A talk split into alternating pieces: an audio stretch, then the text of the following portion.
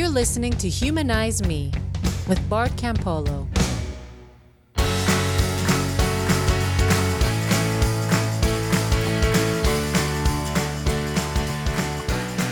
Hey, everybody, welcome back. I'm glad you're here. I hope you're glad you're here. I know I'm glad I'm here because I'm glad to be anywhere on some level. I mean, it's just the miracle of human consciousness is something I am aware of. But, you know, I, and I'll cut right to the chase here. I'm looking forward to being in Los Angeles, another place that is not here but is there. And I'm going to be there on March the 5th at USC because they're having a screening that night of the documentary, John Wright's documentary about me and my dad leaving my father's faith. And then two days later in Beverly Hills, they're having another screening. Now, I, I don't know if the one at USC is sold out or if it's just for students. I don't know how that one works. I know the one in Beverly Hills is wide open. And you can find out about it at campolofilm.com, which is the John Wright and, and Matt Dean, the producers of the film. That's, that's the website they set up for it. You can find out about all, all the screenings all over the country that are happening. Not like there are hundreds of them, but it's like four. Um, wow, do you hear that siren? Every time I try to do a podcast, that siren happens, and I'm not going to stop. Like, if you heard it, deal with it. There's bad things happening in the world all the time. Um, but yeah, I'm going to be in California. I'm going to see my kids, hang out with some old friends. I, you know, if you come to the screening, I would love to see you there. I mean, I feel like I'm being like a real podcaster, like telling people where I'm going to be ahead of time and hope and inviting them to come out and see me. Um, so I'm, I'm excited about it. It'll be, it'll be a cool thing. Um, and you know, at some point, I, I really just want to like sort of set up. Uh, it would be so fun to go to a place where there were a lot of podcast listeners and just have a get together. Maybe maybe record an episode with everybody in the room. Um, we'll get there. But in the meantime, I'm going to be in California March 5th, March 7th. If you're around, come see me. Great. Now, I did something the last episode that people liked. Uh, or maybe it was a couple episodes ago when I, I recommended something. It was a film called Lucky that I thought was really humanizing. And people wrote to me and said, I, I went and watched that movie. I, I rented it on iTunes or something. And it was really, they, they were like, they were like, that was cool. So I'm going to make another recommendation. This time it's not a uh, movie, it's a podcast episode um, that I listened to a few years ago. Um, that that was kind of like the audio version of LSD to me. In the sense of people often talk about using these psychedelic drugs and the way it kind of connects them with the oneness of things and it makes them feel um, a part of something much bigger than themselves. And I haven't gotten up uh, the gumption to use psychedelics yet. Like I, I think it makes sense for somebody like me at some point in their life. Um, and I mean, I'm just being held back by fear, if I'm honest. I just haven't figured out how to make sense of it because the research is pretty compelling on this thing and I know there are safe ways to do it. So I don't know I don't want to get off on that tangent. But what I will tell you is is that this podcast was like the audio version of LSD because it made me feel so much wonder and so much connection. It's it, it, it, the the podcast is called Radiolab and this episode was called From Tree to Shining Tree and it was all it's it's a hokey title for the podcast, but it was a science podcast about this forest floor and the way in which the roots and the worms and the soil and the animals all sort of work together to make a forest not so much a collection of individual living things, but one kind of organism, macroorganism together. And you know, I, I, for weeks after I listened to that episode, I was just sort of euphoric um, at at sort of understanding the world around me on a level that I had never understood it before. And so I just, you know, I'm, I'm Radiolab's a good podcast. They have a lot of good episodes. I, I like, but I can't recommend this episode highly enough. Um, yeah, I, I think it'll turn at least some of you. I think it'll really turn you on to a way of looking at things that, that could be really humanizing, which is the point after all. All right, enough of that. I'm going to cut right to the chase here. Um, what I got for you is a conversation between me and my friend Jennifer Wright Berryman, who is a um, professor here at the University of Cincinnati. She's a social work professor. Um, but she's also kind of a, a she, she's I, I get a, sort of a suicidologist. She's an expert on suicide, and she's a lead researcher on this really cool project that we'll end up talking about. That's a, a suicide prevention project.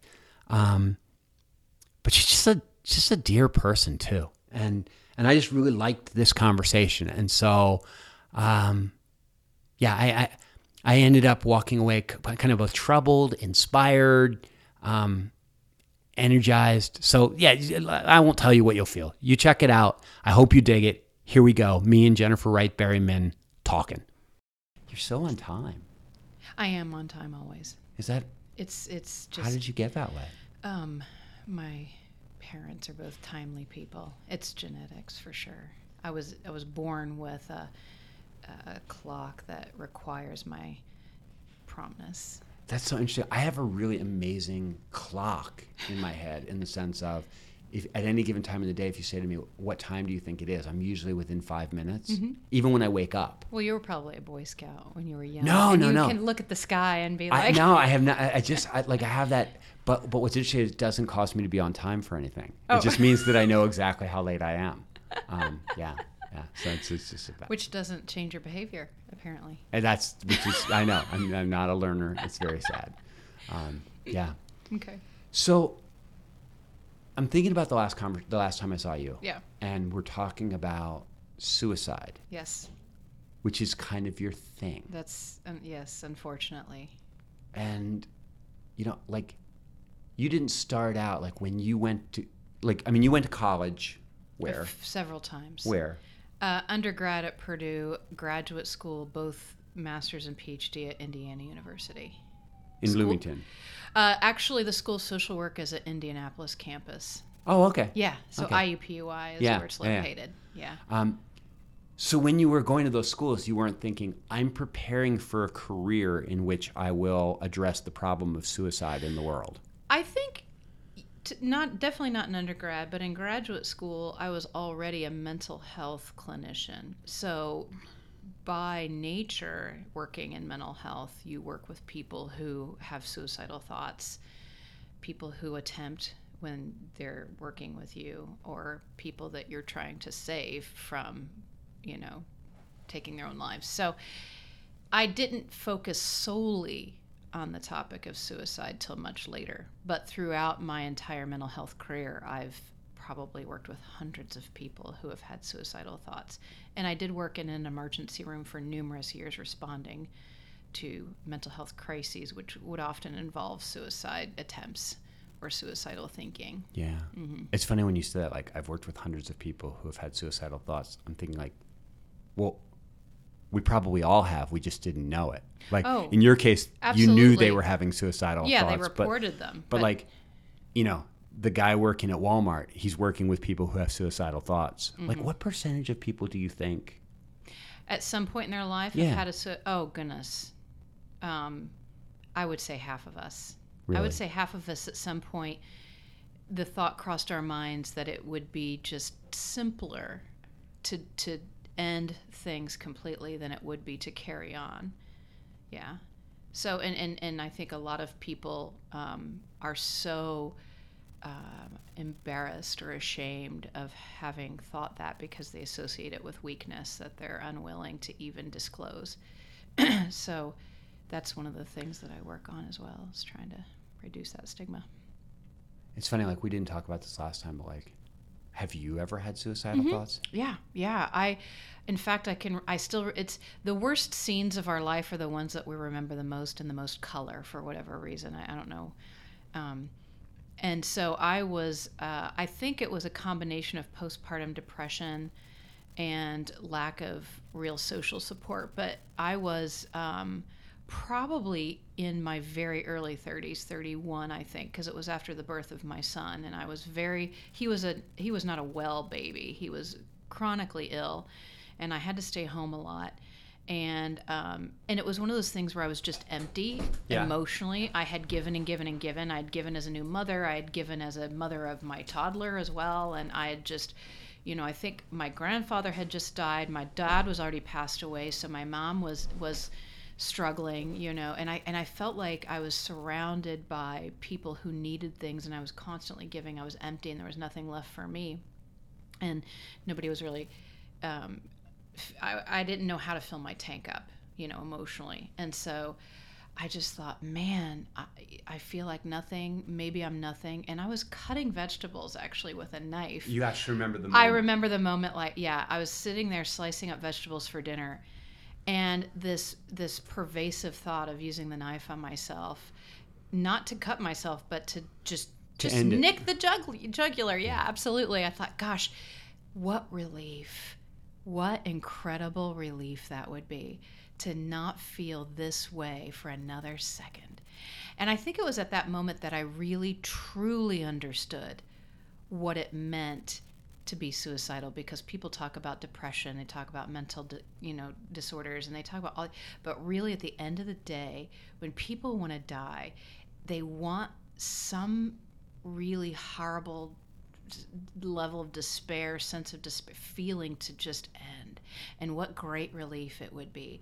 So if you really want to understand why someone wants to die at their by their own hand, it's it's because they want that horrible, excruciating emotional state to end. It's really not but the rest of it's very complicated.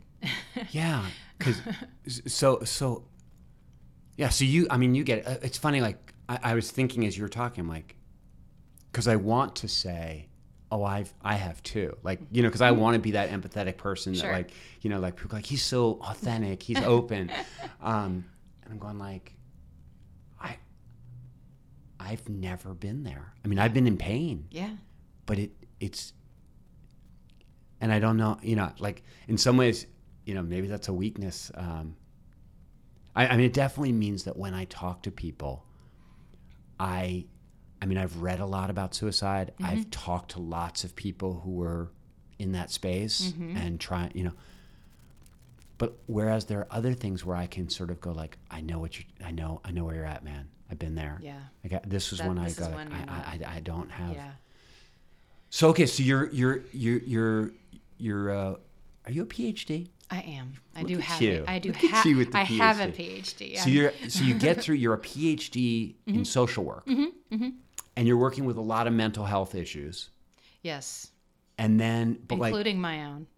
Right, but you're not what somebody would call a suicide expert or a suicidologist or no, something. no, no, not at that point. No, it wasn't until a few years later that I, or a couple years later, that I, we lost some teenagers in where in my area, uh, geographically in southern Indiana where I live, and they were all my daughter's age. And our I was going to say because like we Yeah. lose teenagers all the time to suicide, and it doesn't drive ever all of us into that field. But like they were your daughter's age. They were my daughter's age, and my daughter was on the dance squad with one of them, and my daughter's grief was inconsolable. She just, you know, and and sh this this girl was the second of the third. Two weeks later, we lost a boy. They both hung themselves, and so my small community was just completely befuddled. They just had no idea what was going on. And so my daughter just gave me this call to action. You know, she's like, I don't want to lose any more friends. I want to, I want to, I want to do something about this. So thus started the journey where I specifically zeroed in. That was about four years ago, where I specifically zeroed in on on studying this mystery of suicide. And largely, it's still mysterious. You know, we have a lot of research, but Well, this is the weird thing is that you know we always talk about like it's a taboo subject, and Mm-hmm. like I've got tons of suicide in my family background. Like lots of people I'm close to. Mm. yeah, um, either a parent has or Mm-hmm. a grandparent or like it's it's you know my daughter recently had a close friend yeah, and um, but what's interesting about it is is that you know people don't talk like there is this taboo thing in terms of talking about it but it sounds like there's almost like a taboo like it's not studied it it is. like I, I I'm, I'm trying to like what's the right. great what's the book I need to read Right, right. No, the one I'm going to write. yeah Um, I well, it is studied. It, uh, it's actually studied um, quite widely, but because it's such a complicated issue, it's the, all the research hasn't led us to one specific uh, answer. There's just so many different variables that are associated with suicide. You know, teen suicide is different from adult suicide, which is different from cultural implications of suicide, which is different from people with mental disorders versus people who do not have them. Um, I my particular Yeah, what's your what's yeah, your angle? so my angle is emotional pain.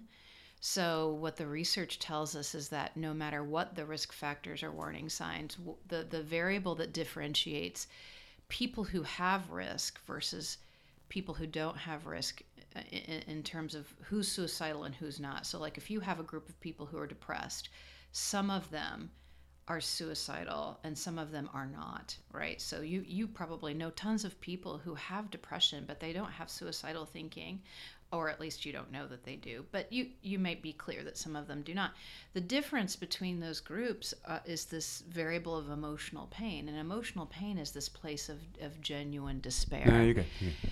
It's it's this place where it's it's empty and it's and it's dark. It's excruciating. It's this excruciating pain that you feel is unremittent. Is it, do you feel like it's almost like like my dad has this incredibly high threshold of pain, physical pain, Uh-huh. and I don't. right. So like if I even think something's gonna fall in my hand, I go like ah, and I feel pain, and and, and boy, like if there's a, a, a a pebble in my shoe, whereas my dad could literally break his arm and he would just keep going. yeah that makes him at higher risk Oh, because I thought you were gonna say since high emotional I pain. no actually um people so Because I was wondering, like, do people have different thresholds of They- emotional pain? They they do well they do, but it's it's less about threshold and more about what I would call our emotional immune system, right? So resilience and and and so with with physical pain, high thresholds for physical pain make someone more capable of being lethal to themselves because they're not afraid of the pain. But someone with a high threshold for emotional pain, that's you know that's derivative of of probably having some emotional coping sk- skills growing up right so your dad grew up differently than you right so you you might be more prepared to handle emotional pain if you have a lower threshold because you avoid you might avoid situations that you know would cause you emotional pain where someone else might dive right in.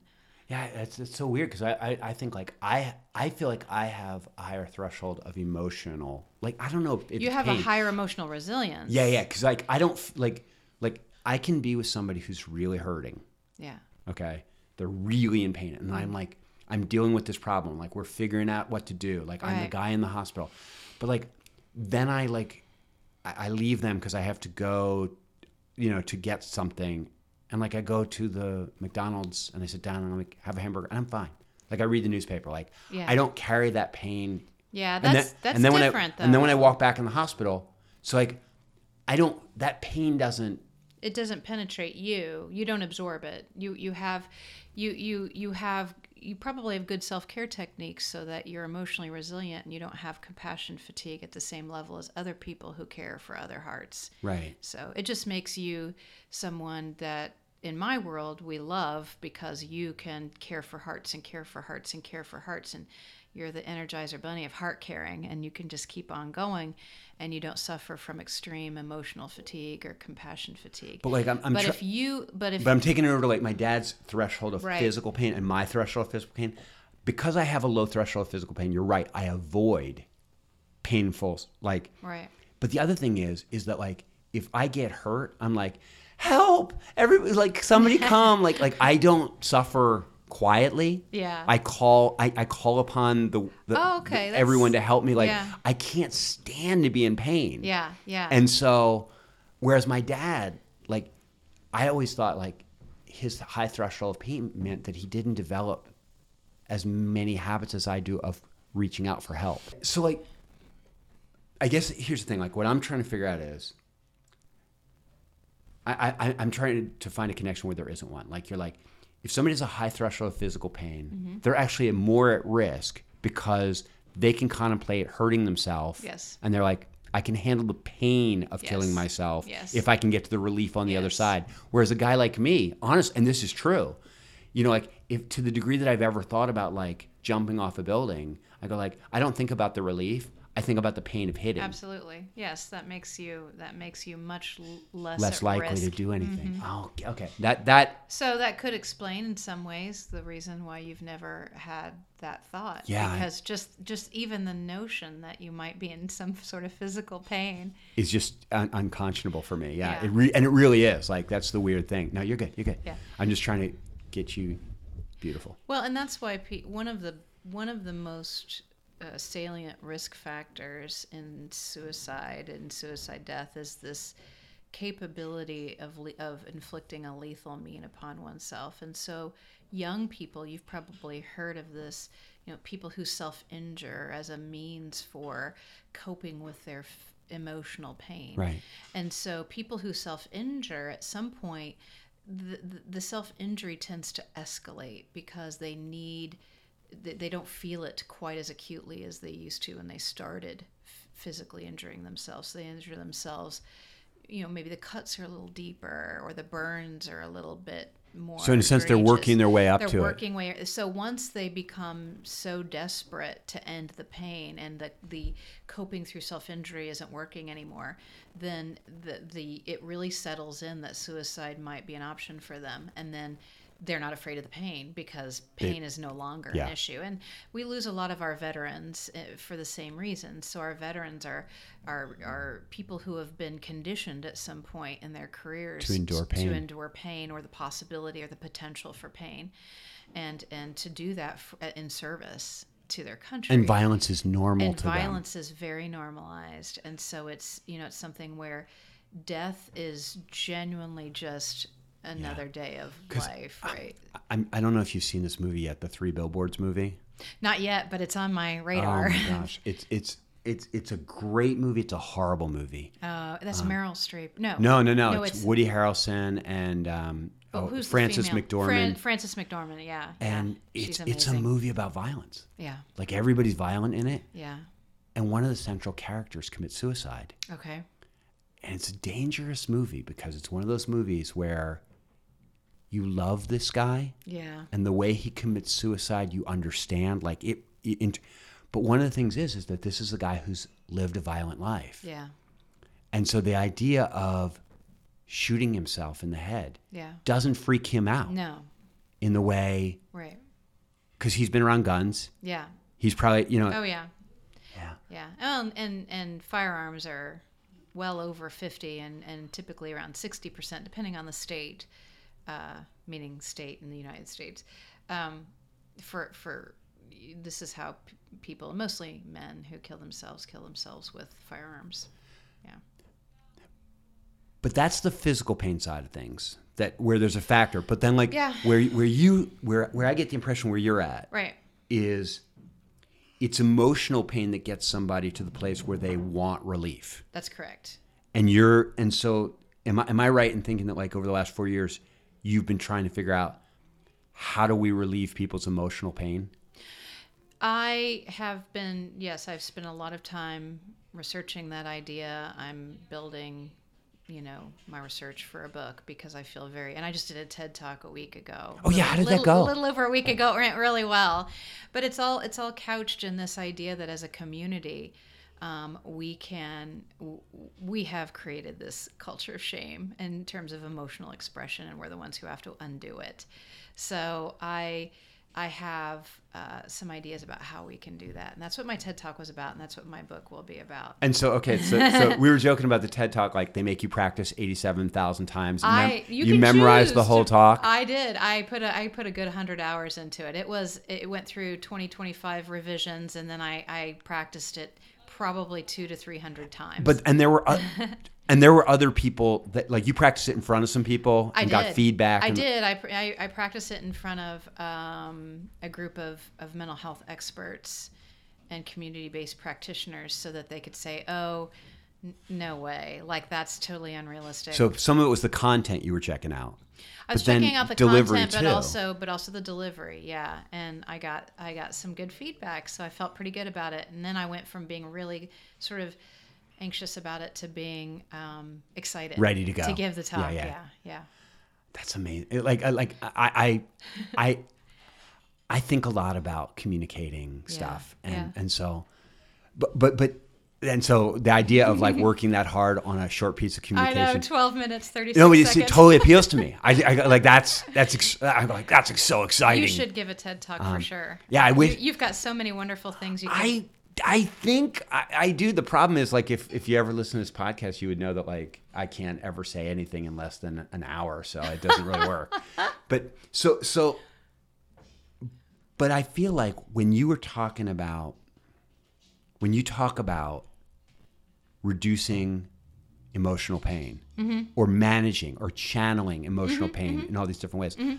I sort of like, oh, that's my business too. Like, Yeah. that's what community building is about. Like, one of the reasons people come together is because they want to process their pain in a safe space with nice people. Right. I mean, we had a, just last night at dinner. You know, Yeah, the Sunday dinner thing. it, yeah. no, but it's a great thing. And this one family came, and, and I got a note from her on her way home, and she said, You know, we had just been to visit my family, and we hadn't gotten much understanding. Mm-hmm. And I didn't want to come to dinner last night because I didn't have it in me. But my, you know, we decided, all right, we said we would be there, we'll be there. Yeah. And she's like, but those people really listened, Mm-hmm. and those people were really sensitive to me, and it was I walked out feeling great, and I thought that's all right, That's- it that's- works. that's healing. You That's know, right. That's like right. like you you create a space, you create a group of people, you create a kind of conversation where Mm-hmm. people can be vulnerable, and you're like, okay, this is really healthy. yeah, yeah. Um, but so like, what have you learned about addressing other people's emotional pain? Like, if I'm if I'm if I'm try, if I want to like, re, if I want to diminish the risk of the teenager in my life or. Right. of the college student in my life, what Yeah. what do I do? Well, I think first of all, I think it's never too late. But but one of the things that I, in my community action approach, that I challenge people to do is to prepare our kids for the eventuality of emotional pain. So, um, you know, we have such a community conversation around bullying, but yet as parents, we do very, or teachers or coaches or, or, or pediatricians, we do very little to prepare children to go into the world and get their feelings hurt. We simply. Yeah, we're like we have to protect them from bullies. That's right. Stop the bullying. Yeah. It's yeah. funny. I was just reading that Jordan Peterson book, The Twelve Rules Which, for Life. Oh, yes, yes. which I don't know what I think about it yet. That's another podcast. We could talk about him. But yeah, no, he's a, he's. I mean, he is a strange and wonderful phenomenon. I, that's those are that's a good way to describe it. there are good. him. There like like seventy five percent of the stuff he says, like like man, that is just straight common sense. And then the twenty five percent, I'm like, what are you talking about? Like I disagree with you completely. But one of the things that he talks about is that bullies are important in in the world. Like he's not like promoting bullying, but what he's saying is is that our job as parents is not to protect our kid from all the negative things that are going to happen, but to prepare them Yes, that's- to cope with them. That's right. That's right. I, I, we do a great job of preparing our kids to go get physically hurt on the playground or wherever they go, you know, and we teach them what requires a band aid and what requires some other, you know, telling someone because, you know, your whole joint is swollen or something. But we don't do that with emotional, Emotional pain. injuries. No, we, you know, we don't prepare kids for an emotional injury. And, and then what happens is those compound into like a, a heart stress fracture, if you will, or a complete heartbreak. And then all of a sudden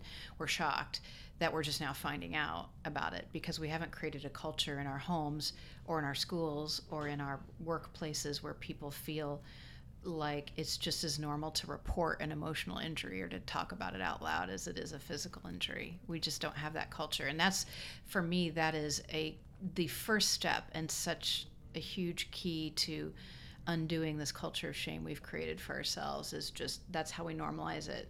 Now, when you say culture of shame, you mean like if you get your feelings hurt, you're weak. That and if you report it and talk about it, You're a tattletale. You're a tattletale. That's right. That that it's that it's, you know, I even remember being told not everything needs to be, you know, Jennifer, you were, you know, okay, so some girls were calling you ugly on the bus. So that boy Sean in your gym class, and yeah, I'm not using Right. You kn- yeah, there was it. a boy There Sean. was a boy named Sean. We all yeah, we all remember every one of those. Yeah. Yeah. you know. Mike and Freeze, so, wherever you are out there. yeah, and so instead of in, instead of me going to my girlfriends and saying, "Gosh, Sean really hurt my feelings," I probably said some really nasty things about him, which is simply creating a, a, a culture of, you know, I'm ashamed by what, so I'm going to turn around and be mean, you know, and so we don't we don't accept the fact that it's just a very normal part of life to Well, get you know, and, feelings and it's funny, like in in a marriage or in a in a close mm-hmm. relationship, one of the things that we, you know, if you go to like counseling and they teach you stuff, they teach you to use I statements. Yes. Like instead of saying like, "You hurt me," Yeah. say like, "I felt hurt," or like, you know, like Yeah. you did. And I sort of feel like when it comes to dealing with the bully or the Mm-hmm. person on the playground or whatever, it would probably be a healthy thing to say to a kid like, "You don't have to tattle on him." Right. but you can still report like I got my feelings hurt or Yeah. that hurt me. Yeah. Well, and it's it's that's the way. it- Do you remember your pod? Me asking you if you remember one of your own podcasts about the the guy in Los Angeles who does the community circles. Oh yeah, yeah, Okay, Jared, okay. Jared. Okay, so that was probably my favorite podcast of yours, and and and and, and that is a that's an old Aboriginal sort of tribal process where it, it kind of started in New Zealand and Australia, where when someone commits a crime a- against the tribe, the tribe circles this person and says, "Okay, you did something wrong. You hurt your tribe, and now it's time to pay." your penance, which could be a variety of different things. But basically, instead of you know the the the poli- local police coming and whisking you away and saying you commit, the tribe surrounds this person, and we and we use that in our justice. There's a restorative justice model, and there's a lot of models that are very, you know, akin to that you know community circle type of, and and I believe that the strength of you know the community so what if you know sean hurt my feelings and a couple of my girlfriends and i sat down next to sean and said hey sean you know um, that just really hurt my feelings and i was telling my girlfriends about it and i thought maybe i'd just come and sit next to you and ask you why you said that to me you know and you know i think kids could be brave enough to do that but they'd, they'd have to be someone who would have to teach them you know we have to i, I agree Boy, you know, you just reminded me of this experience I had. Like this will blow your mind. When I was in first grade, yeah my first grade teacher was an older woman, kind of old school, and a kid in our class misbehaved, and she grabbed him by the hair. Mm-hmm. And I had never seen anything like that. My parents just didn't do stuff like this. She grabbed him by the hair and she yelled at him, and he took it. yeah But I was freaked out. yeah and I came home and I told my, my, my parents about it. And my dad said, Well, you should talk to her. to the teacher And I was like, like, I'm in first grade. Like, there's no way I'm going to confront this angry, this, what, to my mind, horrible teacher. yes And I said, Dad, no, you, I, I, like, I told you, you talked to her. right And he said, I wasn't there. And this is like, it's funny. Like, my dad was brilliant in this Yeah, moment. I yeah. always remember this. He Yeah. said, he said, I wasn't there, so I can't. But he said, if you want, I will go with you, Mm-hmm. and I will sit. I, I will. I will be there. yeah And we did. yeah We went in wow before school, wow and we sat down, and I and and and, and I said, Miss Miss Hutchinson, um, the way you treated Larry yesterday, it really upset me, and I think it was wrong. Like I don't think you should pull somebody's hair like that.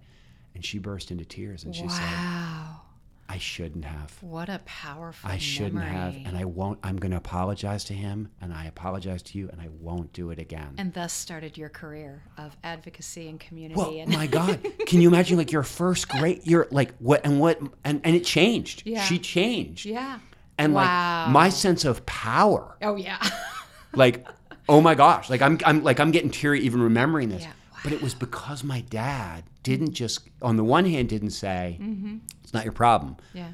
But on the other hand, didn't say I'll take care of it. yeah.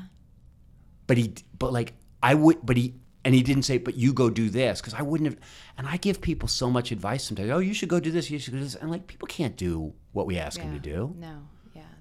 Well and they don't yeah I but mean, if you go if yeah and that so that one that one memory uh, that experience prepared you for for other experiences like that i got to think it changed my life like Oh, I, I, I, I from then on i thought of myself as an agent of change as Yep. a person who could intervene yeah um, yeah it was, it's, I, I haven't thought of that moment in a long time, and that. But when you when you said that, like, because because Yeah. you think like, are little girls really able to, or junior high kids, are Mm-hmm. they really able to sit down next to the kid and say what you said hurt my feelings? Not by themselves, I would doubt it. They would be afraid. They would be afraid. And so that's part like that's Well, the but they- preparation but- has to the, happen. The preparation is something that I feel like if we put it in our vocabulary as raising children, so whether it's whether you're part of the family or part of the village, when we raise kids, if we don't prepare them and check in with them about how their heart is feeling, then it doesn't become it, it's there's no way for them to achieve some sort of normalcy and feeling hurt in their heart. It's, and, and sort of saying to them basically like how you doing and they go like i'm doing great and you go like you know what that's great today but like sometime in the Yeah. next little while some you're going to feel terrible somebody's going to and i just like when that happens Yeah, someone's going to say something or do something that's going to hurt you, and I want you to come home and tell me about it so we can talk about it. And so we can, and so not be a man we have to bolster, huh? not be a man be a man about Yeah, it somebody's going to say something mean to you and you be a man and punch th- him in the that's, mouth That's just the, that's that's the culture of shame. yeah The culture of shame is that we can't, we're not emotionally resilient enough to to handle it. So we're just going to lash out physically, or we're going to shove it down. Whatever we're going to do, we're simply not going to heal those emotional wounds, and they and then they fester. Yeah. yeah. You know what's weird though?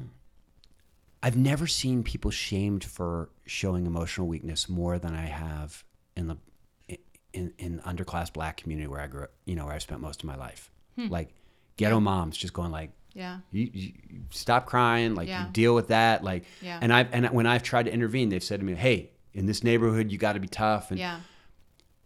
but there's no suicide in that world. Oh, no, that's because the survival instinct is very high. So if you look in the United States and you look at the difference between the high suicide areas, regions in the country, and the low suicide regions, like DC, which has some of our highest uh, black population, has the lowest suicide rate. Yeah. And then the highest, you know, the highest suicide states are our western states like Utah, Montana, and those are our highest white states. And, and it's Is that like what suicide is a white privilege or something? Like no, what's the deal? It's, no, it's because um, the, just the culture is completely different in, in, in, in black regions. And so, you know, we've got people who just want to stay, they want to stay alive and they're born with a survival instinct because they're born, you know, into maybe, you know, if they're in a neighborhood that's not safe. Right, safety is their actually. Their their number one thought is how am I going to get through the day without getting hurt or without you know experiencing violence, and so it's a it, it becomes Survival becomes a value. it becomes it's right it becomes ingrained as opposed to um, well and i and i do believe or an expressed value. I, I believe I believe that in our very high violence, high risk black neighborhoods, those parents do a much better job. Actually, those those those black moms are talking to their kids about how to get from home to school safely. Oh yeah, yeah, yeah, that- but but not emotional. Like not, not they're not they're not talking about emotional. No, they're like not. tell me if somebody hurts your no, feelings. No, like, no, "D- no. There's that's the. In I don't fact, got time for that. Um, um, Nikki Allen Weber's work. She is a um, uh, historically a movie producer who went through anxiety and depression.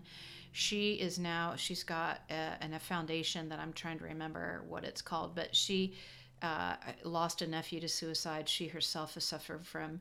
Um, from like I said, depression, anxiety, and so she she does um, a lot of work now around suicide prevention in Black communities. So she's from a Black family. That the message she was sent as a child was, you know, we don't talk about it, and she said, well, because we didn't talk about it, I lost my nephew, and I myself have suffered, and so she came out uh, about her her mental disorders, and now she's just one of the biggest advocates and um, does a lot of work in the area. So um, I, I think that. We're we're really a lot of people are talking more and more about it, and a lot of people are talking about it in relationship to culture, in relationship to um, who's at higher risk and for what reasons. All right. Um, so I mean, it's it's it's slowly but surely. so so okay, I'm gonna jump you Yeah. straight over to this Hope Squad thing Okay. because when you told me about that, I was like, okay, this seems to me like this is a way people are talking about Yeah. It's stuff. yeah. It's the yeah. It's very cool stuff. So like, give me the two minute. What is a Yeah, Hope, sure. what what is this? So, uh, Hope Squad started um, in Utah uh, about 20 years ago, and it's essentially a program where we train um, students. So I say students because we have Hope Squads from the fourth grade all the way through college. We even have a corporate Hope Squad in the VA and, and Utah's doing a Hope Squad. So we have them in various settings. We they're in Canada, um, but and and that's the program. I'm the lead researcher for Right. the Hope Squad program, and we train kids to do intentional outreach to peers in distress. So we embed these kids and extensively train them in suicide prevention awareness. Um, I mean, they're already embedded. They're already embedded. Um, Because like th- this is the thing when you told me about this program, Mm-hmm. okay, like my when, as soon, when you said that much, I was like, oh, so they get the whole school assembly and they teach all these kids how to be, and you were like, no, no, they're they are they are literally trained. They're kind of they're selected. They're selected by their peers. It's a peer nomination process. So, w- at one point, when when a school wants to start a Hope Squad, they they go to every English class or every you know because English is a class everyone has or math or something, and they ask the kids to list like three or four names of kids that if they were in their darkest spot and emotionally, who would they trust to tell that they were feeling that bad? And those and then what happens is the same the names of the kids they all sort of bubble to the top it's you know some people are afraid it's a popularity contest but that's not when what ends up happening No, I saw a picture of the kids at with this one school that were doing it, and they did not look like the, most the popular flashy kids, in school. yeah. I mean, there were a couple, and I thought like, no, they're, they're not.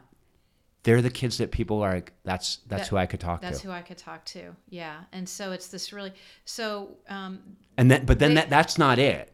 Like the, that you get a list of people that everybody goes like, that's who I would talk to. But then, But then the, the, the school counselors and the administrators look at that list and they make sure that the kids who they offer this opportunity to are kids that aren't in some other way struggling that nobody knows about. Under you know? stress on their- and- themselves. And, then, of course, parents have to sign off if it's a, it's a fun minor child. Everyone has to agree. And so then they go to the, the parent and Yes. they say, would it be okay for us to approach your kid about this? They do, but they hold a parent meeting with a, a, a an information and training session so that parents are very well informed. They know exactly what Okay. they're because they're they're going to be worried that their kid is going to be on the receiving end of some pretty stressful stuff. Right. But we measure burnout with our Hope Squad students. And then finally you go to the kid and you say, do you want to do you want to do this? do you want to do this Yes. like and and and so so this is a select group of kids Mm-hmm. that you feel like have what it takes to be empathizers They're already doing it. They're That's already the do- thing is they're the ones that are already listening to their peers who are in distress. They just don't have a title yet. yeah Yeah. i mean that was my daughter Yeah. you know growing yeah, that's up my daughter too. yeah, Yeah. And, and and now she's a marriage and family therapist oh, okay. Well, there Um, you go. but you know and, and when she decided that she was going to go to grad school in that Mm-hmm. she sort of broke the news to everybody like i'm thinking about becoming a counselor and everybody was like yeah Yeah. yeah we were thinking you might be Yeah, thinking about she came that out as yeah. being a guest. Oh, and like yeah because everybody was like you know everybody goes to her i go to her yeah, you know like It's just a she natural- she's just got that She's got it. she pulls it out of people Mm-hmm. um, so then these kids and they're as little as uh, what's the youngest So the we have junior hope squads in the fourth, fifth, and sixth grades. Yeah, but but we don't. The, with a junior hope squad, we talk about belongingness and connecting, and being an unconditional friend and giving unconditional positive regard for all children. Sitting next to kids who are sitting alone. yeah yeah yeah You know, the hope bench out on the playground where a kid can sit if they just want to talk to someone. So there's like a do bench. kids actually do that Yeah, they do. If they just I guess at that age they're still like you know because like They're a high school inhibited, right at a high school kid you go like I'm not going to go sit on the hope bench Yeah, like they, we don't have playgrounds in high school, but um, in high school, the the Hope Squad kids will go sit next to someone, you know, and that's that's part of the charge that they accept. Um, you know, because you'll see high schools who will do a, a like a feel good week or something where it'll happen and somebody will sit next to someone for that week, but it's not an ongoing thing. it's not a way of life Yeah, Hope Squads change the culture of a school over time. You know, the more work they do, the more they're seen, the more, and they do Hope Week, and they do all kinds of visibility things. now are they are they recognized like like at a school assembly does the hope squad stand up and everybody claps for them are they no, are they? Not really. They're not recognized They they wear T-shirts and buttons and things so kids know who they are. Um, and they, but they do do. Um, they may. I mean, different Hope Squads at different schools do different things Right. to raise awareness, and some of them do Um, some of them partner with organizations like Random Acts of Kindness and some other, you know, organizations that are out there doing things. Um, there's official partnership with um, Q- QPR, which is Question, Persuade, Refer, and that's the suicide prevention curriculum that we use. And so with um, with those kids. with those kids. So so they all get trained. They're supervised. The kids are supervised by advisors that are at the schools who kind of help them with. Um, they meet with them and supervise them, and and they're the ones that are getting the referrals and You- so forth. you know, uh, like I'm not usually a program. I don't get excited about programs like Okay. with T-shirts, like you know the Dare or you know like you know. Well, C-Spot. research shows that dare isn't actually that right? effective. but, but, like I just don't get excited. Like Yeah. whenever there's T-shirts and buttons, I sort of go like, like, this is a this is a rare case for me where I'm genuinely enthusiastic, and the reason is this, is because I don't like it when they stand up and say every kid should be a leader, because I know that like not every kid had like there are there's some natural sk- skills or endowments that some people have that Right. make them more prone to be lead. And I don't like it when they say everyone can play an instrument or I don't like it when you say everyone can do anything. right, right. You can all be whatever you want to be. That's bullshit. Yeah, that Um, that's Stepford or something. yeah, and it's just not true. Yeah, no. And I guess Thankfully, because then we'd all just do the same thing. but with this I sort of think like you know, I try to help people start these humanist communities. yeah. And everybody can't be the leader. Right. but also everybody can't be the one who just has the touch to go sit down next to the lonely person and like Right. every community needs some people who have that gift and they also need somebody who like knows how to cook for 40 people Yeah. um, and they also need somebody who's willing to like drive people to the hospital in the middle of the night like every community That's needs right. a variety of That's things That's what makes communities work. but I feel like I feel like the idea of in some ways the, the, one of the things I love about what you're doing is is that it says to the kids who can do it you should take yourself seriously and we're going to give you some training Yeah. and we want you to do it you can be better at this than you are Right. and you can be more supported than you are Yeah. and you can help each other but I think it also says to some other kids maybe this isn't your way of contributing to the community. I mean, we all Right. need to be empathetic, but like, don't feel bad that you're not like that. Maybe isn't your thing, Right. Because I, I feel like like sometimes I'm with somebody who's like on the spectrum, Mm-hmm. and they hear all these talks about empathy and compassion, and they're like. Oh, well, that leaves me out. That leaves me out. Like there's Yeah. something like, Yeah. and you go like, yeah, it leaves you out of that. Like that may not be your thing, but like there's another way you can contribute Mm-hmm. Yeah. to this community. Yeah. And I guess I'm, I'm like, I always think of communities or families as like bands. yeah. You're like, we need a variety of instruments, Yeah. And you, yeah, you need a leader, but they're not always the best player. If you only had a horn section, Right, right. that's it. Yeah. And so, so what I love about this is that you're you're sort of saying like the community needs some people that are particularly good at enfolding people that aren't naturally enfolded, mm-hmm. and at re- touching people that are feeling hurting. And we're gonna we're gonna identify these people, and we're gonna we're gonna. I would think that they that it's also better for them to have each other. Well, and that's how that's a protective factor for them. So, you know, Hope Squad kids are, are often victims of the same stuff everybody's victims of. They get harassed or bullied or they get made fun of for being those kids who are willing to do this kind of work.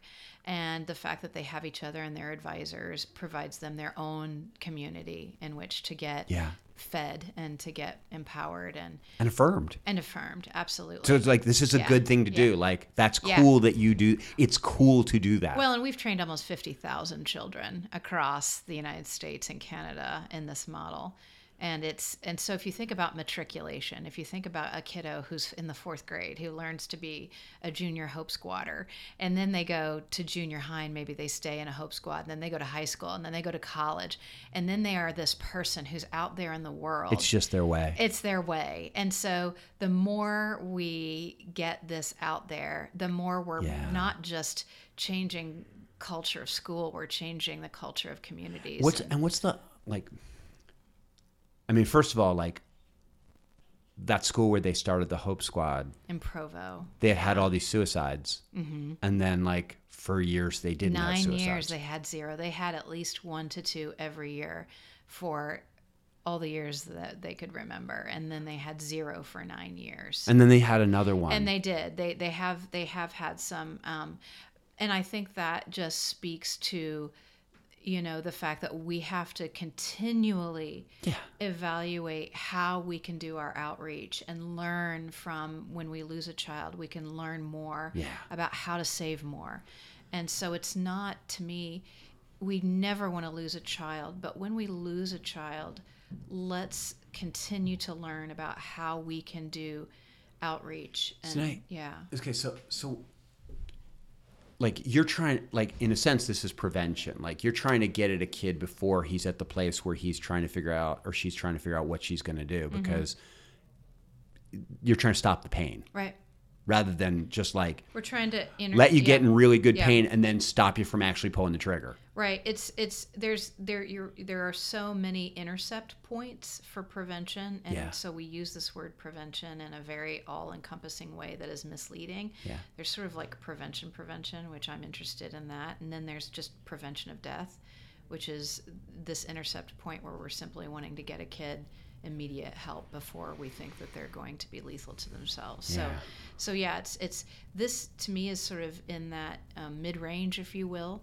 So I Because that's what they used to teach me, like as a youth worker. It's like, yeah. if a kid says he's going to kill himself, you ask this question, and then you, I'm like, "Oh, I was pretty good at that, and I, you know, you intervene. Sure. But like, that's not that's not the best moment to like. I would have it would have been better to to get that guy a little farther upstream. Yeah, yeah, it would have. That's that's that's the work I do in emotional pain. I think once we change the culture around emotional pain, then people are less prone to handle their pain through using substances. So what do you teach? What do you teach them? Like, what do you teach the kid? Like the, the So the a Hope Squad a Hope Squad kid goes through three years of curriculum. It's but like a what? lot. But what's the heart of it? Like, what's the main skill that you're trying to teach them? Um, I think it, the- main skill is this intentional outreach and, and suicide risk discernment. So it's sort of like if, if, if a kiddo's feeling very sad in their hearts for some reason, that doesn't mean they're at risk to themselves. And so it's how to be a friend and then how to be a, a, a, n- we don't we tell them not to keep a deadly secret and so so many so many kids keep deadly secrets they're on the receiving end of threats and they're like oh that's just jenny trying to get attention or you know and, and that's that's a that really chaps my rear end when people say oh they're just trying to get attention um, because there are millions of kids who don't say those things and and so um, we we train hope squad members to never keep a deadly secret to always give them um, when I used to say, like, if somebody's trying, like, if somebody's waving a flag to get attention, maybe they need they need, attention. they need the right kind of attention. And I always tell people that if they are needing some emotional input and it's not that they're truly suicidal, but they're using sort of suicidal verbalizations as a way to get help, then we need to give them the right kind of help because if you're if, if there's a crying suicide and you call the police well that's that's a deterrent for them to cry suicide again down the because then they have to go through the whole you know rigmarole and go through the evaluation that's really diffusing for someone who just wants someone to give them some love or, Yeah, you know yeah. yeah So let me switch you one more time. sure Because I got an email from somebody last year. And they said, I've struggled with suicidal ideation my whole life. hmm And as a Christian, I had a really good case yeah against why I shouldn't do it. yes It's the unforgivable sin, and I will burn in hell forever. yeah I'm now a humanist. okay yeah And they were sort of like, I don't know what to say to myself. yeah like when the pain you know because part of the part of like if especially if they've listened to me like you know I, i'm very stoic about like you know where death is i am not where i am death is not like there's nothing really to fear in death because so many people are afraid of Yeah. death Yeah. and so like the good news is is that like if you're if, if you get with my like sort of warm humanist vibe like Mm-hmm. you're going to be able to face death with more equanimity Mm-hmm. and with more hope the dangerous thing is that all that stuff comes back around to bite you Mm-hmm. When somebody's 37 years old and they've lost their job and their wife just left them and they go like i listened to bart and he's like death is you know nothing to be feared and Right. like you know and i go no no no that's not what i was trying to say and so i guess my question is like what do you think about like like what's the secular argument Yeah. that we use? I I wish we had so much more. You know, maybe that's another book to write. But there's just so very little out there in the secular and humanist world about su- suicide, and um, the great thinkers are are just don't have really well evolved thoughts around this. But when when when we talk about the meaning of life for people who are feeling chronically suicidal, it's in the ability to experience a moment and to really be in that moment and people don't know how to do that and i think that's what's largely missing in a lot of people's lives who are feeling suicide so i, I have friends who are chronically suicidal and they're also atheist Yeah. and so we talk about you know we talk about you know validation of feeling suicidal Yeah. you know we just can't sit there and talk people out of feeling suicidal suicide in, in this sounds so counterintuitive. It's such a peaceful thought for some people who live in chronic emotional pain right?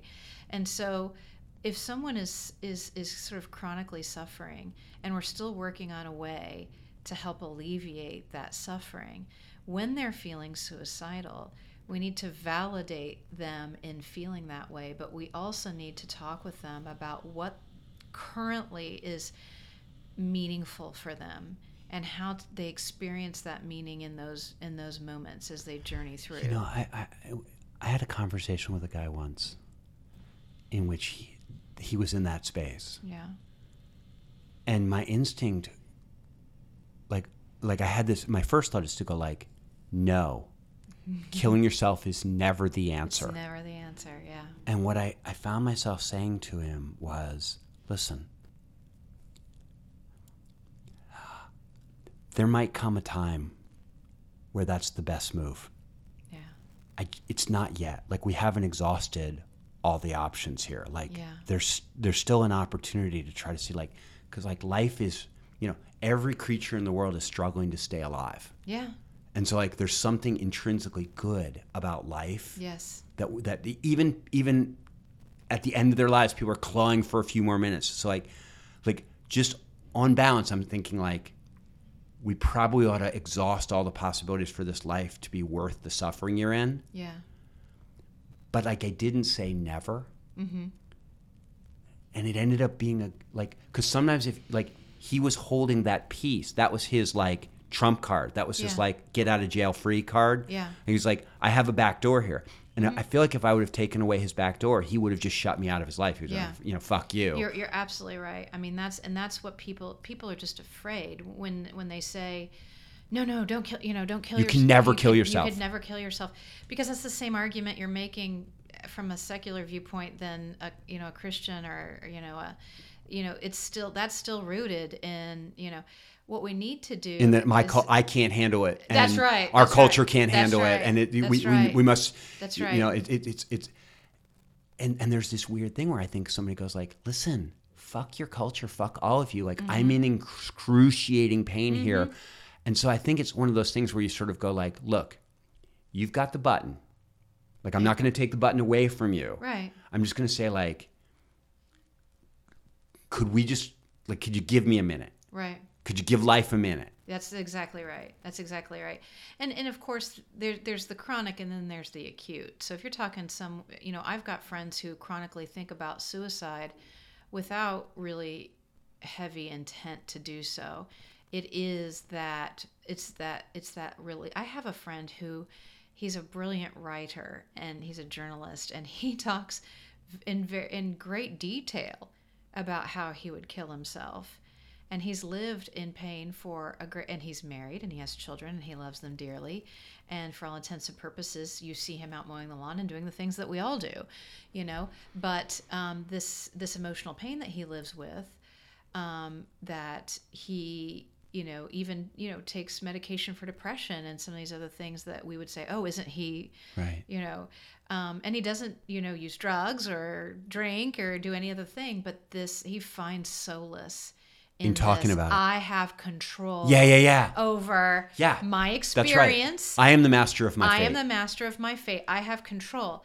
So it, when you're in a moment where's the struggle leaning, right? So if the struggle's leaning toward, I'm actually going to kill myself, this is when I say to someone, of course, you know, am I in the room with them or am I Yeah, on right, right. email or am I on the phone? It's like, where is that tipping what where's that tipping point for you you know because the intensity of the pain is so excruciating that you feel like uh, just as you're in excruciating physical pain uh, which we in seven states allow people to apply for for death you know Now, are Uh, you with against that? no i'm not against Yeah, like I. I'm No. like, and that's the thing. Like even whether it's physical and and sometimes even if it's emotional pain, yeah like I can imagine a moment where somebody would say to me, "But Bart, haven't we exhausted all the options?" And I would go like, "Yeah, I can't think." Like, Y- y- and they would go yeah. like, "Can I go now?" And I'd be like, "Yeah." yeah As far as I'm Yeah. concerned, you can go now. There's a good story that comes out of England and Holland where a woman was a UK resident and she was had been just sexually completely traumatized as a, as a little girl and just ho- treated horribly and and just you know such, such living with such trauma. Yeah. and and she was just in such despair chronically and she wanted to die so badly. And she you know and she asked her government to kill her with dignity. And they said no way you know. And she had heard that in holland you know which you know in holland you know everything is It's all up for negotiation. She went and became a resident and applied for death there and they granted it to her. And it's just one of those you know and you know she had tried treatment she had made the i mean they did not just take it lightly Right. i mean and she had to wait but death with dignity was such it was meaningful to her you know and her pain was so excruciating how dare we tell people that they have to live in excruciating pain Yeah. you know and not even consider you know And I feel like I feel like it makes you a better suicide preventer. When you the fact that you that and the fact that you understand and the fact that like somebody looks at you and goes like when you're telling me I should try to do something yeah. it's not just your default mechanism for everybody like because that's what I like like if it's for everybody then I don't even know if you're listening to me. Right. But if you go like no no no Bart. Yeah. Sometimes I like like you know sometimes I say I understand. In your case I really want to try something here. Yeah I, I'm more prone to believe you Yeah. And you, you know the other thing I think about is for, for people like this woman and other people who are in really severe emotional pain, um, you know, we, we assign people to therapists and, and you know, sometimes therapists, all they are, are just companions on a journey, right? And so our postvention here in Cincinnati, um, our postvention folks uh, work for an organization called Companions on a Journey.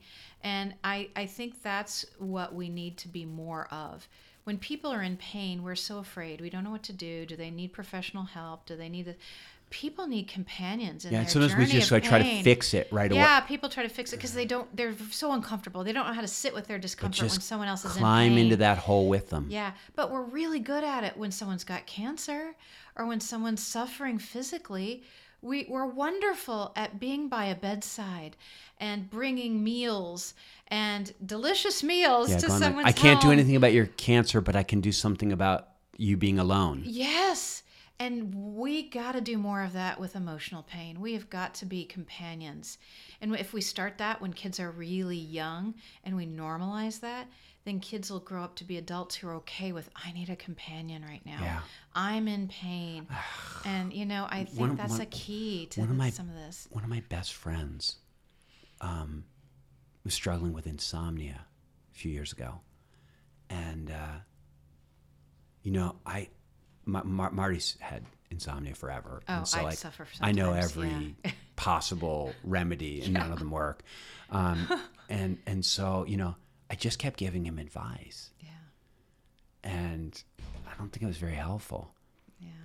But at one point, Marty said to me, she said, "You know, I think it's most helpful to me is sometimes I just need to wake you up Yeah. and just say like, will you talk with like I just don't want to be alone in Yeah. the middle of the night." Yeah.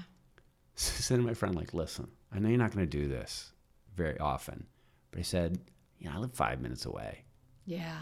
Like, if you wake up and you're lonely, just call me up. I go to because I go to sleep Me too. Like I go to sleep so easy. Me too. So I- yeah. so so um so I was like, you could wake me up. I'll come over. We'll hang for an hour. I'll go back. I'll just go right back to bed. Like it's not gonna hurt me. Yeah.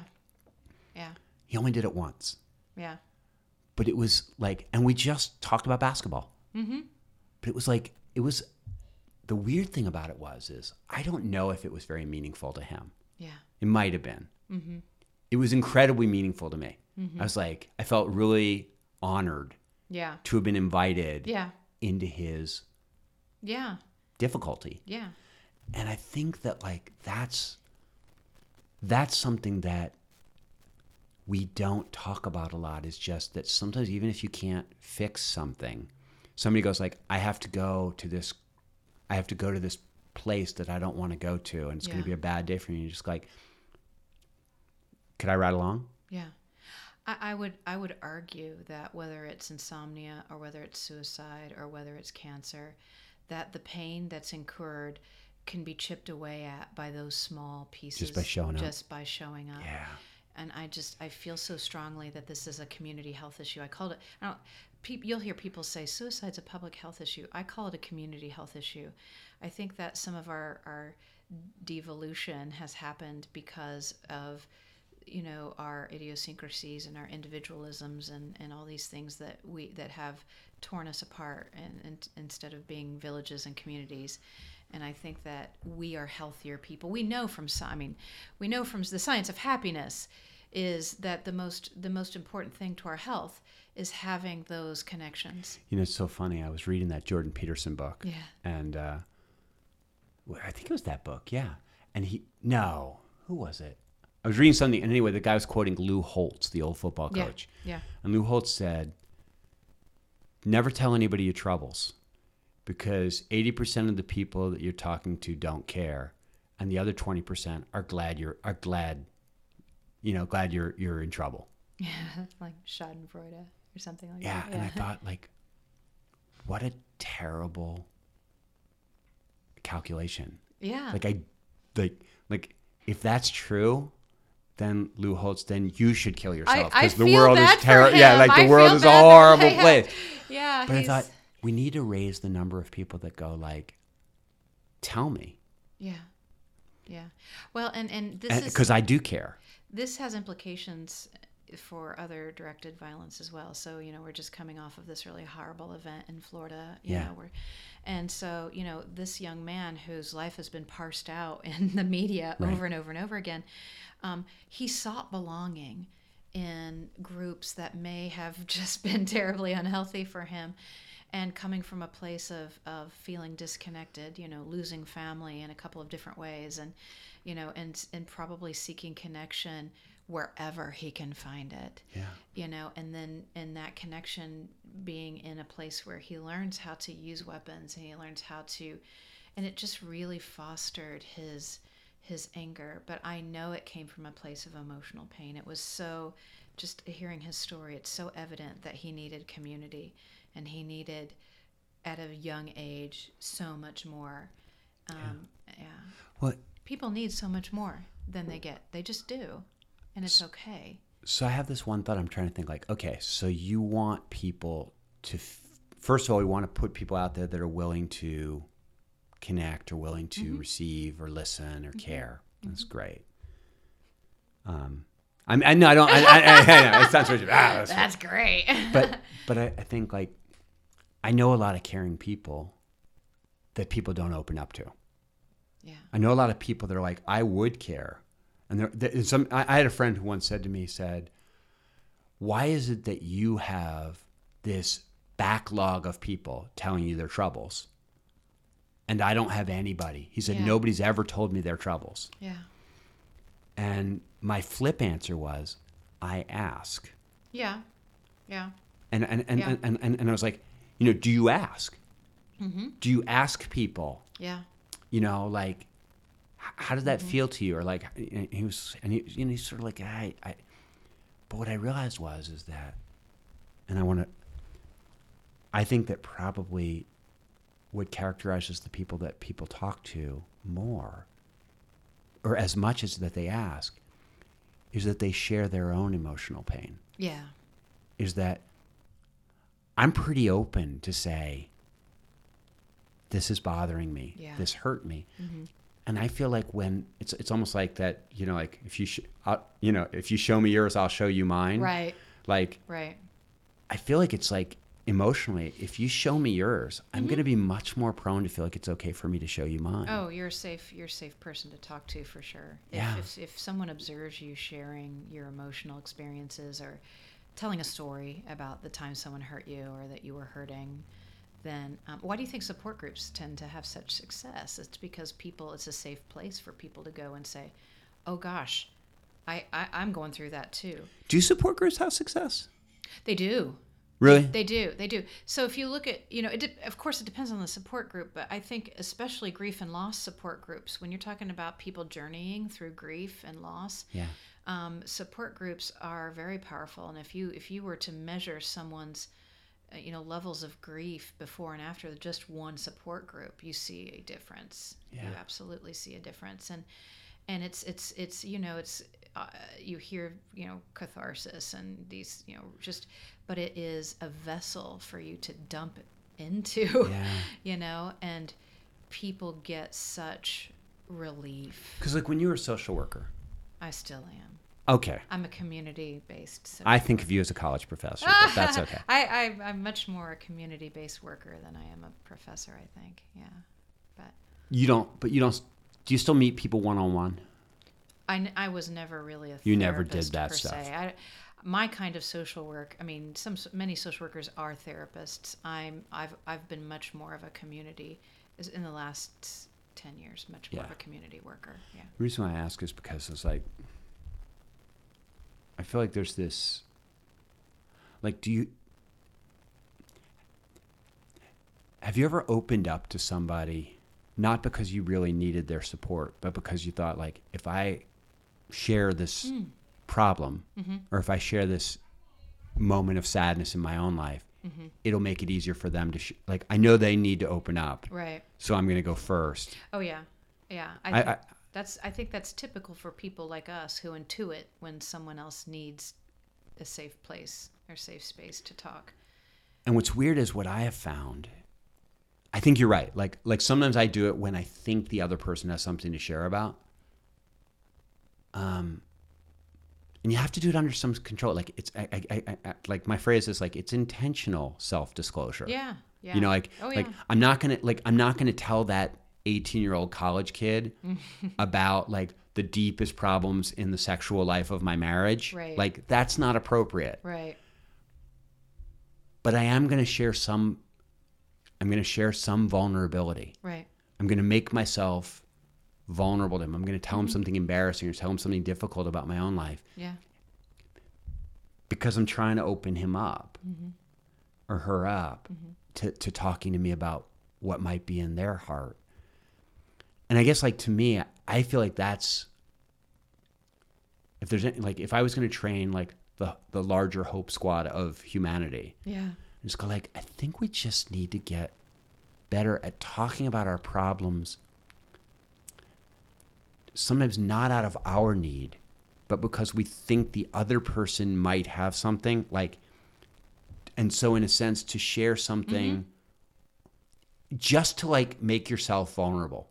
Yeah, no, I think yeah. I mean, we kind of talked about Brene Brown's work at you know a couple weeks ago. Oh yeah, yeah, that daring greatly stuff. We've got to yeah, we've got to um, set that. That's undoing the culture of shame is is being intentionally vulnerable Yeah. to me. When we're out there, um, you know, when we've changed from we we need to emotionally express to it's just part of normal everyday life Yeah, then we are we we are healing ourselves. I mean, we're almost there. I mean, that's just such a dream of mine, you know. And I love what you said about this sort of larger hope squad of the of the community. I'm not sure how you phrased Yeah. it, but that's that's my that's my vision, and that's what I will die trying to do. Is just trying to engage all community members in some healthy emotional practice. I think this is great. Yeah, I I mean, I appreciate your talking. Um, I appreciate you and too. and and and I appreciate you training a bunch of kids to be hope squatters, and hopefully we're training the world to be hope squatters. Yeah. Um, I don't know yet. Like, if somebody's listening, to, somebody's going to listen to this podcast, and they're going to be like, "You don't understand. Like, I'm the other person. Yeah. I'm the guy sitting on the bench, yeah. and nobody's coming." Yeah. And the question is, if you're the person sitting, on the on bench, bench. and nobody's coming, Yeah. What do we have to say? And like, I'm not going to try to take that on Right. right now. Right. But I feel like that's the other. I mean, that's the other thing we have to train people to do. And it's not like you know th- that's like like teaching your kid. Like, look, what do you do when your heart gets hurt? Yeah. Um, Yeah. What do you do when you feel like you are completely alone? yeah. Yeah. And I don't know if. Do, I mean, do you feel like? I mean, that's got to be touching your work. Like, what do you do? It, it's it is. I mean, it, it based on kind of what their loneliness means to them or Yeah. the ideology of their loneliness. But you know, if someone feels truly alone in the world and they don't want to be alone, Yeah. you know, then um, as a community, we we've we've got we've got to raise our our radars and we've really got to be watchful. But we also like we have to teach a person We have to teach a person how what to do yeah, and I when think, you're all alone. Yeah, I think that just starts from a place of, you know, n- that it's okay to be alone sometimes, but it's it's this threshold of loneliness when loneliness tips over into despair. What do we do? So it's about Right? Like it's okay to we- be alone. It's okay to be alone, and it's okay to even feel lonely. Sad, and to be think sad. Yeah, I think and sad. It's I, those are all on the spectrum of of usual human emotions, but it's when it's when we stop functioning, or when our functioning changes, or when loneliness tips over into uh, despair or thoughts that life isn't worth living because it's taken on this other meaning. You know that um, you know, and, and, and, and people's brains play tricks on them. And that may be a whole nother, you know. Yeah, I kind of I, what I, I you know you know how, like you get set on fire. Like if you find if your clothes are on fire, what do you do? I roll around on the floor. You drop, stop, and roll. Like Yep. that's what they teach you when you're a little kid. Stop, drop, Stop, and drop, and roll. Yeah, That's right. Stop, drop, and roll. That's right. And like that's in my mind. It's in a lot of people's mind. Yeah. Yeah, it does, it's disaster preparedness or emergency preparedness. And so if someone's loneliness tips over into despair, are they prepared? What what do you do? What do they do? And yes. and and I don't know that we've got drop, stop, and roll, or stop, drop, and roll. I don't know that we've got but that that's for that's people. that's exactly what I'm talking about with this whole preparing people for Yeah. emotional injury and emotional pain. It's it's precisely that. And I don't know if you know who Guy Winch is. I don't. Um, he is a, uh, a a psychologist, and I think he lives in New York now. But he used to be over, I want to say, in the Netherlands. but uh, he has several books, and they're very, very good for um, working with people who suffer from a variety of uh, emotional pain and emotional injury. So, where I talk about this sort of spectrum as community members, how we address this issue, Yeah. he talks about it in that sort of therapeutic sense, where a clinical sense, where if you if someone has rejected you, here are some really fantastic things that For I would do, do. with you, or for yeah, exactly that I would teach you to do Yeah, yeah, yeah. in those moments. And That's so, that, that's that's and and uh, like I'm gonna think on this and and you think on this because like what I'm what I'm realizing is is that I see a lot of people that when they're in that moment of pain, Mhm. they reach out to the wrong people. Yes, and that happens with teenagers a lot. They reach out to people who are similarly in pain, and then they are Right. um, yes, They reach out to people that are, that are similar in pain that'll validate, their, Validate pain, their pain. but that won't show them a way out of it. That's absolutely right. That is abs- That is that is absolutely right. And then I see sometimes in adults, they turn to people who will exploit their pain yes. and, you, and, and use it to get them to do things that they shouldn't do. Yeah. Yeah. And so I feel like, you know, I was talking to somebody about like we need a course on followership because like we have all these leadership courses, but like how do you find somebody who's worth Yeah. working for or who's worth, Yeah. you know, Oh, that's following? interesting. Yeah. But I think in this case, it's sort of like we we're having a lot of like reach, you know, like be be a good reacher outer. Yeah. But I feel like like like be be good at reaching out to people that are in need. But I feel like we need to almost have a course where we go like when you're in need, mm-hmm. Here's what to watch out for. Yeah. And yeah. and here's what to look for. Yeah. Like so, you know, Mm-hmm. um, so that yeah, that's that's next level stuff. um, but Thanks, thanks for this conversation. Yeah, thank you. All right, so that's me and Jennifer Wright Berryman. If you want to know more about her, she has a great website full of resources called jenniferwrightberryman.com. I highly recommend it. And Hope Squad has a uh, that national program that has a, a, website too, hopesquad.com. And we'll have links for that on bartcampolo.org, which is my website where you can write to me or contact me or find out about all the stuff that I'm into. Um, yeah, so so that there, that's all the stuff you need to know. You know what? It's funny. After this podcast was over, after we got done the conversation, Jennifer and I were chatting afterwards, and she started saying something really profound, and I was like, "Stop." And I turned on the microphone and I, I recorded her for another 15 minutes saying what I thought was one of the coolest things in the interview. And so I'm going to tack that on the end. Instead of an Ingersoll quote, there's more of that conversation. But like, don't worry. If you're sick of me by now, like, it'll sit there in perpetuity if you ever want to get back to it. Um, yeah, that's it. Except there's this song I want to share with you that I thought about all through that conversation.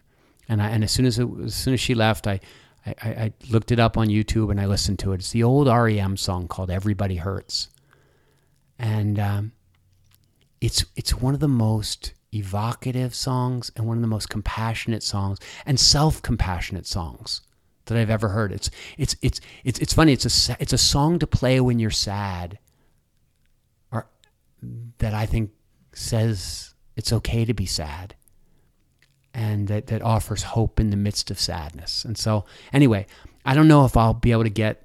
Um, if I'll be able to get Adam or, or John to actually stick it in the podcast, or if like we would be in danger of lawsuit, I can't imagine. Um, but if if if, it, so, it'll, it'll either come up now and you can listen to it, or you should look it up and listen to it yourself. And uh, and that's it. I, I, yeah, I'll catch you next time. I'll catch you on the other side with another. We'll do something really fun on the next episode, something good. Um, in the meantime, just uh, I was glad, as I said at the beginning, I'm glad you're here, and I'm still glad you're here. And I'll see you later. All right. If any, hang on for that last the conversation if you want that on the other side of the song. Bye. You were just saying, like, Yeah. the thing we didn't get to was. Oh, the thing we didn't get to was that I, I believe that you know I, I, I want to teach people how to engage their emotional pain. So all the things that are I, I want to teach people how to prepare for emotional injuries, but also identify them when they happen, engage emotional pain when we have it, and to, that then leads to managing it. Because if we do these things, then emotional pain won't fester to the point of despair and excruciating mental states. We're in this constant state of managing those things, right? So if we diffuse the pain as it starts to come, right, and we get really good at that, then we may never find ourselves having suicidal thoughts or we let them pass through and we release Sounds them. almost like mindfulness, like where they say, like, yeah, which you said you weren't really a big fan of. No, no, no. I'm, I'm learning. I know. I'm, I'm learning. and one of the best things I learned about mind from mindfulness is Mm-hmm. that guys like this thought will come into your head. Yes, The thought is not you. that's right. Like watch it, that's observe right. it, That's right. and then like right. let it go. That's right. When- And that's right. And it sounds like that's what you're saying. when we engage our emotional pain, it changes our relationship with it. And it doesn't become who we are. It just becomes a part of what we're experiencing. A thing that's happening a to thing us. That's happening to us. And it creates a space for healing. When you do not engage your emotional pain, it starts to manage you instead of you managing it. So when you engage it, in a sense, you're separating. You're like, I'm over here That's right. engaging this thing that's over there. That's right. That's my pain. That's right. but that's not me. That's right. And, th- that and really it- does sound like that mindfulness. It is. stuff. It is. It is a mindfulness. It is an aspect of mindfulness because you know, and and the other thing about mindfulness is that you can also add a visual component to it, right? You Oh my gosh, add- yeah, it's like mindfulness as pain management, which That- is a yeah. lot of people like they're It- teaching it in hospices Yeah, and definitely. Yeah. definitely. And they're they're doing more of it in the military Oh now, which is wonderful. Did Yeah. you hear? Yeah, do you ever listen to an, a podcast called On Being? Oh, that's Krista Tippett, of Okay. course. Did you hear her talk to that? He wasn't. What, what he was some off religion um, hospice guy. Oh, that sounds really familiar. That's pop. I, I do believe I heard He's this guy one. who'd started these like holistic hospices. Yes, I, I that's it. I think Oh my been gosh! a while back. and he I told yeah. he talked about like when being in this eh, unmanageable pain and Yes, like yes. it was real. I, I will. That's a powerful. I will. Gosh, gonna- I, you're gonna I- yeah, no, I'll find it. I'll find it and put it up there. But like that's what you're talking about. Is like you feel like it's not just like reach out to other people and dump your pain on other people. You got to Right. teach. We got to teach each other how to Yeah. process pain. Well, and we engage each other in in that process. You know, again, it's that companion on a journey. When I'm in pain, if I ignore it, I'm not inviting anyone into even. You know, I'm not changing my relationship. It's going to get worse. I'm not inviting anyone into my journey of healing. Yeah, yeah. Yeah. So, I mean, like if I really hurt myself physically and I can't walk, I there was a friend of mine when I used when I used to work at the mental health center. She stepped off of a curb the wrong way, but it was after hours and like nobody was there and this was before cell phones. and she broke her leg in like two places. It was a horrible thing. She was all alone. She had to crawl to a phone and get help. You know, and I think to myself, emotionally, people are just like crawling around the planet and they're not accessing each other. And we don't have to do that. Right. And I, I, I'm with you on the accessing each other. Yeah. Like that's what we talked about at the end of that podcast. It's like how do we learn to access people when we're in pain? Yeah. But the other part of engaging pain is this like engaging it yourself, like Yeah. admitting to yourself You that have you're to hurt. acknowledge it. I'm in emotional pain and I validate it. I, I'm okay. Yeah. I'm okay. And And I've been in pain before. I've been in pain before and, and I I've- successfully managed and, it. and I might be able to manage my way out of That's this right. pain. This right. this may not be forever. That's right. So there are there are things that like they're not about other people. Like I might have learned them from other people. Right, right. It's no, it's very much a, a it's just like physical pain. No one can take on our physical pain for us, but they can they can be with us. But when when we tell kids stuff's gonna like you could break your arm on the playground and that's gonna smart that's gonna be really painful right? And i wish i could take it from you. When we see our children hurting we want to take it for them but we can't.